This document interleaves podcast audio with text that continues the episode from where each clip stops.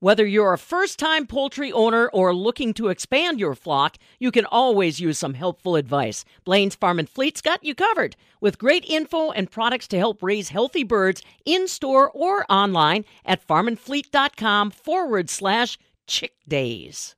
Based on last year's scouting, 2022 is predicted to be another tough year for corn rootworm in areas of the Midwest. I'm Stephanie Hoff for the Midwest Farm Report. Wisconsin's bug guy PJ Liesch from UW Insect Diagnostics Lab and an extension entomologist shares more about that prediction. I have heard uh, some reports that that may be a possibility for us here in 2022.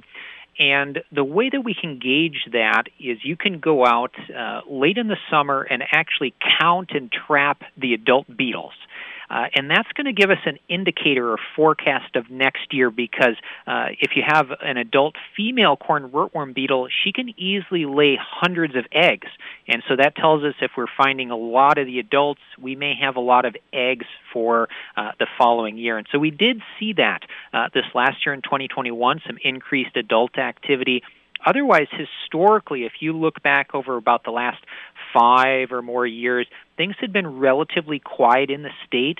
But again, we did start seeing an uptick in 2021 especially where I noticed some of the higher counts were in southwestern Wisconsin. And then I, I've checked in and, and followed some of the information from neighboring states, and likewise, northwestern Illinois saw an increase in adult beetles in that part of the state as well. So again, southwestern Wisconsin is a part of the state that I'm going to keep a close eye on in 2022. Is the weather right now conducive for rootworm? Well, that's a good question. I mean, um, just like any insect, they don't want the weather to be too extreme in one direction or the other.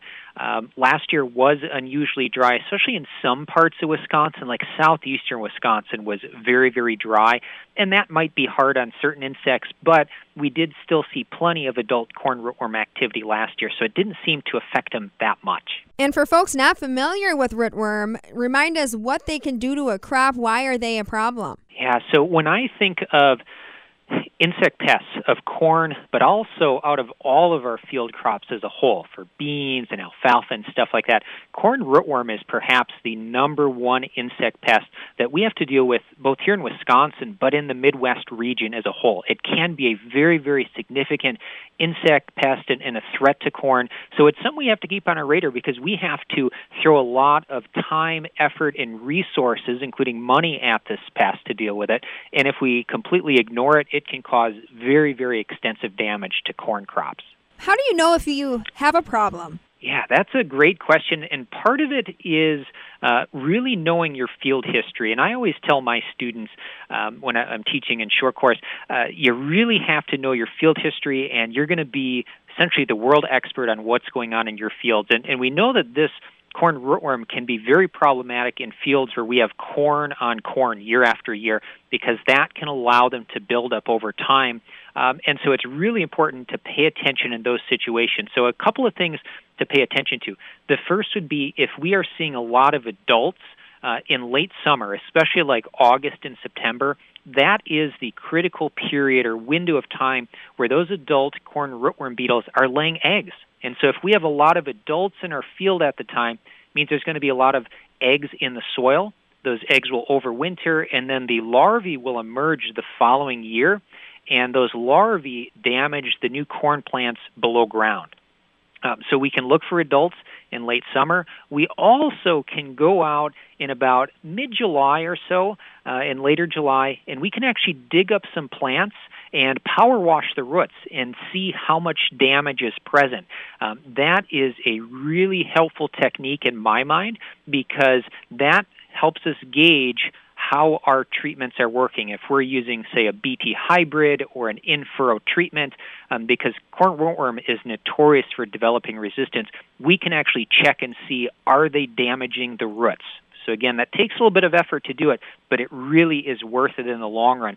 Because if you know that uh, you've been using the same BT hybrid for let's say three, four years in a row, and you check the numbers, and this year you keep seeing an increase in damage, that tells us things are headed in a direction that we don't want, and we may want to switch up our game plan and use some other strategy to help prevent damage from that insect. It sounds like the larvae is what's doing the damage, feeding on the root. What about the adults? Right. Well, and we can get damage from the adults too, but the biggest concern in my mind is, as you just mentioned, the larvae feeding on the roots. And if you have just a couple of these, they may not cause that much damage that we see visually if we dug up and look at the roots, but we could still see a little drop in yield.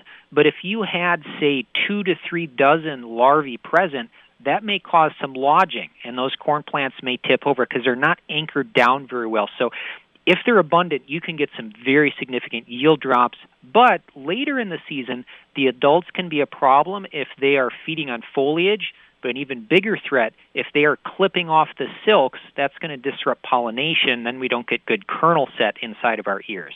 And as you said, rootworm is adaptive to repetitive pest management. So, crop rotation is the solution. What are some other management practices to solve the rootworm problem if you have it? Yeah, well, as you just mentioned, rotation is, in my mind, one of the best ideas um, that you can do because it's essentially free, uh, it is easy to do, uh, even if it's just uh, every other year, like a corn bean rotation, because the adults, for the most part, really only like to go to cornfields to lay eggs. So a simple rotation can really be helpful, and that's a critical decision to make uh, if you are doing organic corn. So organic growers really need to pay attention to rotation.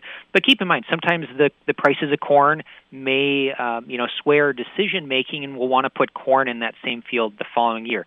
If that's the case, we can actually scout uh, in late summer during the egg laying period. And if we do certain types of scouting, we can get an estimate of what the threat will be like the following year.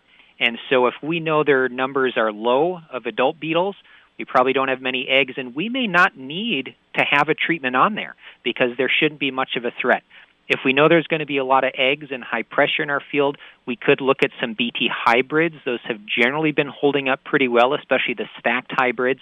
But also, we could consider, and if we break it out by price point, um, we could use some in furrow treatments at the time of planting. That's another way that we can protect our corn crop. How about insecticides? That can be, but uh, you do have to pay close attention. I would maybe chat with folks at the co op just to see if they have had reports of resistance to particular types of insecticide in your part of the state because sometimes these phenomena can be kind of localized or regionalized. And so the situation in Grant County may be different than the situation over in Kenosha County, for example. And PJ, is it just corn that corn rootworm likes, or are they attracted to any other species?